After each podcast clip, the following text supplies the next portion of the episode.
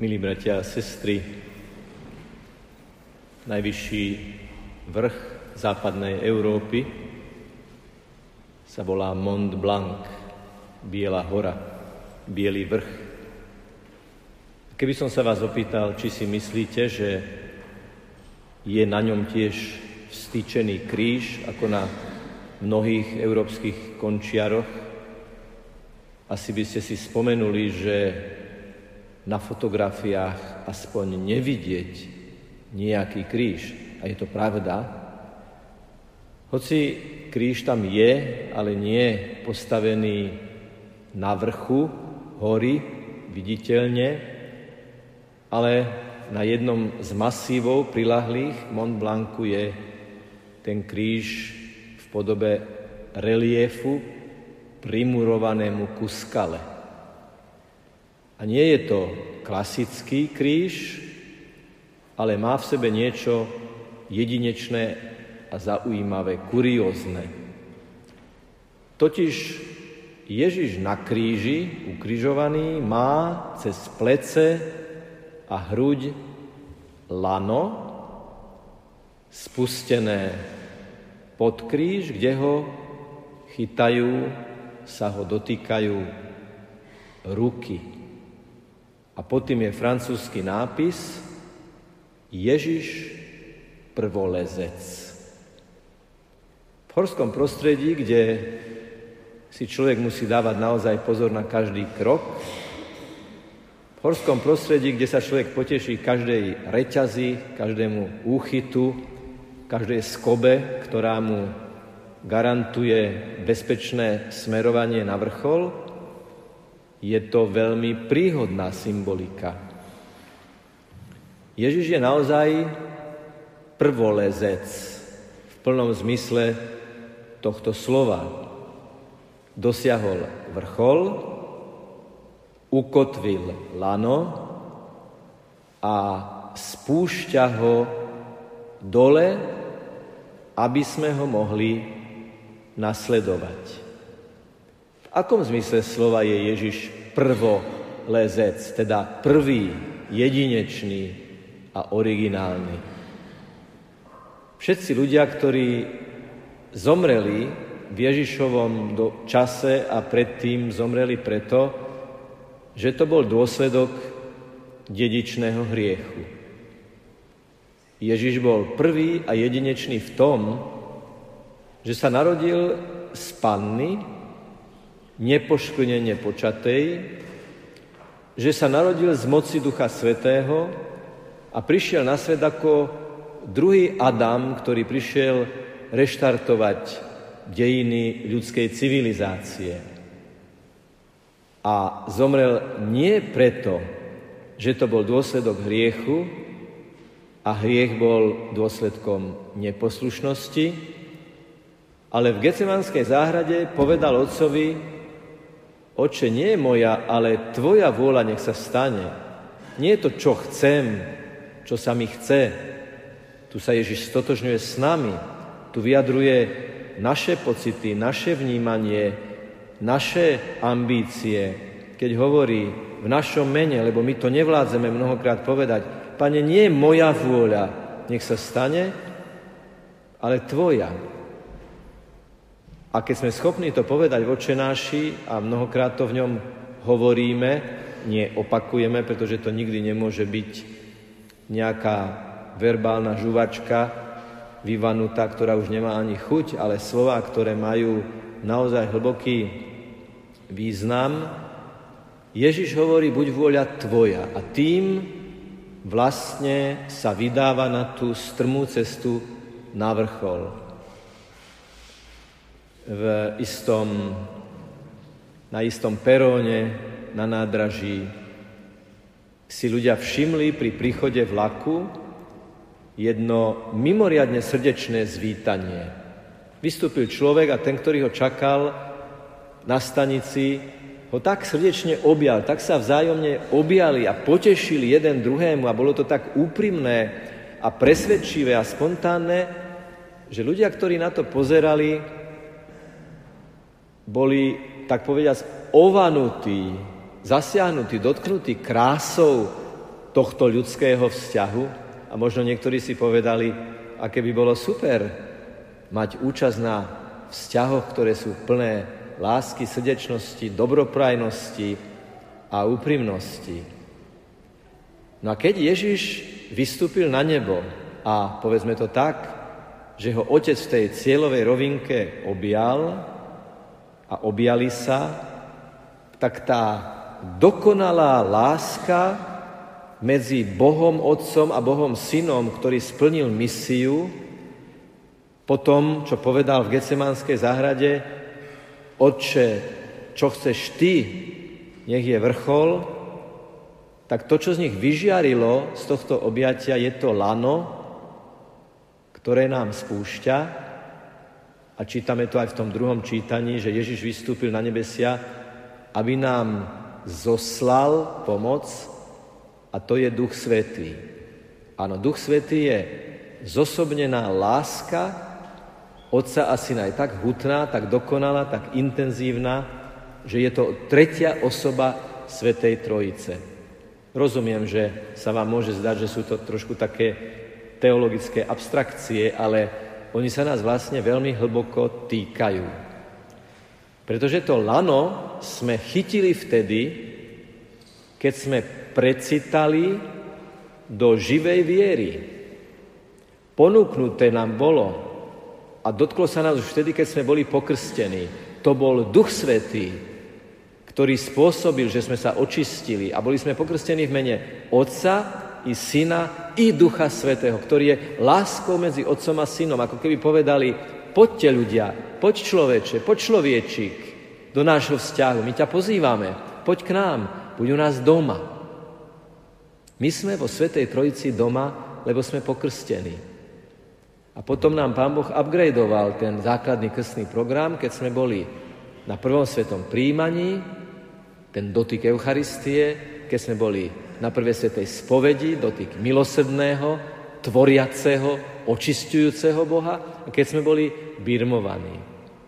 Takže naozaj si predstavme, že to lano, ktorého sa kedykoľvek môžeme chytiť, a ako hovorili s Hebrejom, Ježiš je ten istý včera, dnes a na veky, čiže je to istota, že sa nikdy neodtrhne, že to lano je pevne ukotvené v láske Trojice, Otca, Syna a Ducha Svetého a my sa ho kedykoľvek môžeme chytiť, keď to nami zatrasie, aj keď e, niekedy strácame pôdu pod nohami.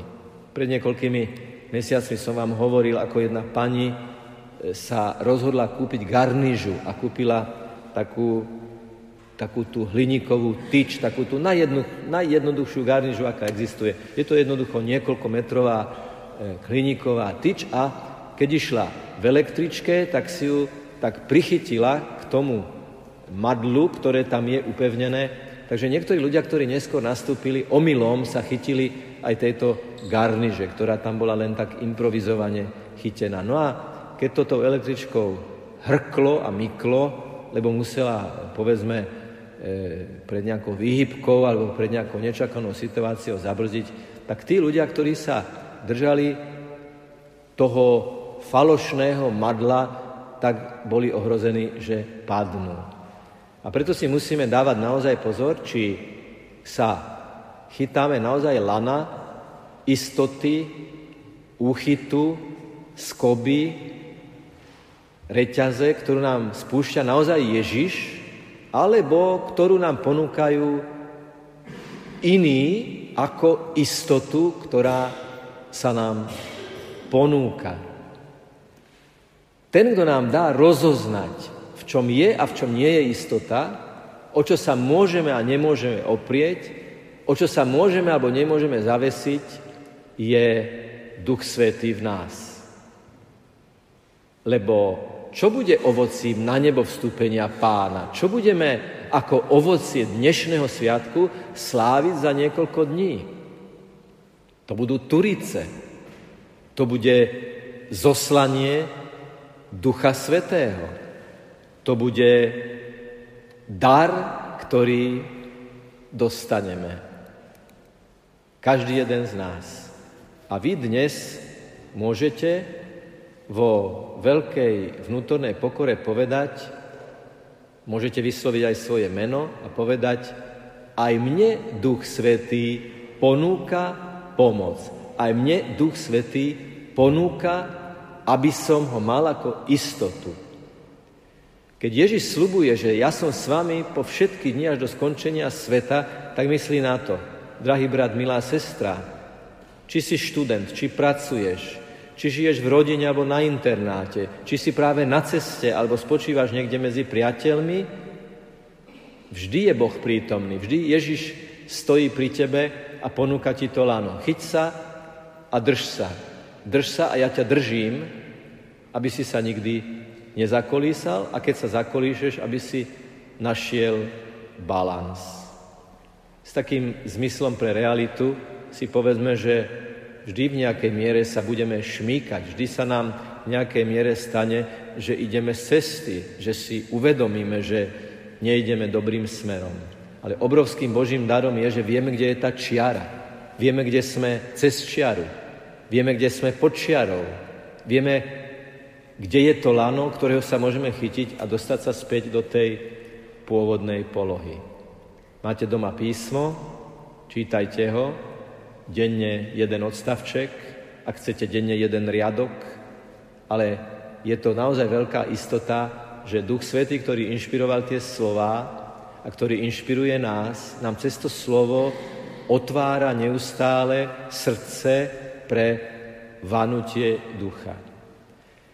E, dajte Bohu aj veľkú chválu za vaše talenty a za vašu originalitu. Myslím, že takým vzorom ako je originalita súčasťou spoločenstva, je aj spevokol, kde každý robí práve to, čo má, ani nie viac, ani nie menej. A každý vkladá do toho spoločného výsledku, do toho spevu svoj talent.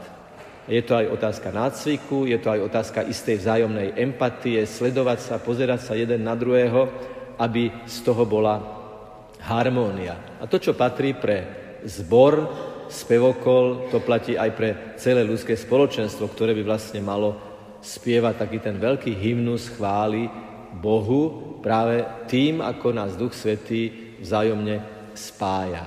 Lebo, a to všetci dobre vieme, na tom lane sme viacerí. To lano Božie spustené z neba, spustené z vrcholu, spustené z toho bieleho vrchu, z toho Mont Blancu duchovného, je na to, aby sme sa ho držali viacerí. Žiadny človek nie je ostrov. Sme súostrovie a je veľmi dôležité hľadieť, či niekto nezaostáva, či niekto nepadá, či niekto nie je taký, že nevládze. Tak ja mu podám svoju ruku, svoje lano. Je tam aj napísané pri tom reliefe na Mont Blancu, keď by si ľudia podali ruky, keď by ľudia boli prepojení tým, že ich spojí to Božie lano. Tak spoločne kráčame cestami života, spoločne kráčame na ten náš Mont Blanc v zmysle, že nakoniec budeme, to veríme a vyznávame a dúfame, mať účasť na tom dokonalom Božom svetle, v ktorom sa nerozpustíme, ale práve naopak, kde v plnosti objavíme našu identitu, v jednom veľkom vytržení lásky, keď už nebude čas ani priestor. Vy ste mladí ľudia a poviete, naša smrť je ešte ďaleko. A je to tak. A milujte život a žite naplno, s tým, že naplno žijeme vtedy, keď žijeme bez hriechu a spovedáme sa z hriechov, očistujeme sa z hriechov, aby sme spoločne kráčali tu a teraz plnosti lásky. Lano máme, máme sa čoho chytiť, máme koho poprosiť, aby nás viedol, máme sa čoho chytiť, keď sa šmíkame, lebo sa to môže ľahko stať a Ježiš nás drží. Takže aj dnešné eucharistické príjmanie skúsme dnes aj v duchu nášho uvažovania a rozímania prežiť ako podané lano, keď sa vrátite po príjmaní, svetom príjmaní do lavice, nemusíte, ale môžete, ak chcete, povedať, Pane, ďakujem, že si mojou istotou, ďakujem, že si lanom, ktorého sa môžem chytiť, ďakujem Ti, že si zaručenou rukoveťou, vzťažným a oporným bodom, skobou v skale, ktorú musím, v brale, ktoré musím niekedy zdolávať. A verte, že takéto vyznanie viery vás otvorí pre Ježišovo vanutie. On je úžasný. On chce, aby sme kráčali jeho cestou. Nás miluje intenzívnou láskou tu a teraz. Tak aj táto svetá omša môže byť príležitosťou otvoriť mu nielen predizbu, ale aj obývačku, spálňu, kuchyňu, aj 13. komnatu. Všetko, lebo to lano je všade prítomné. Nech je pochválený Pán Ježiš Kristus.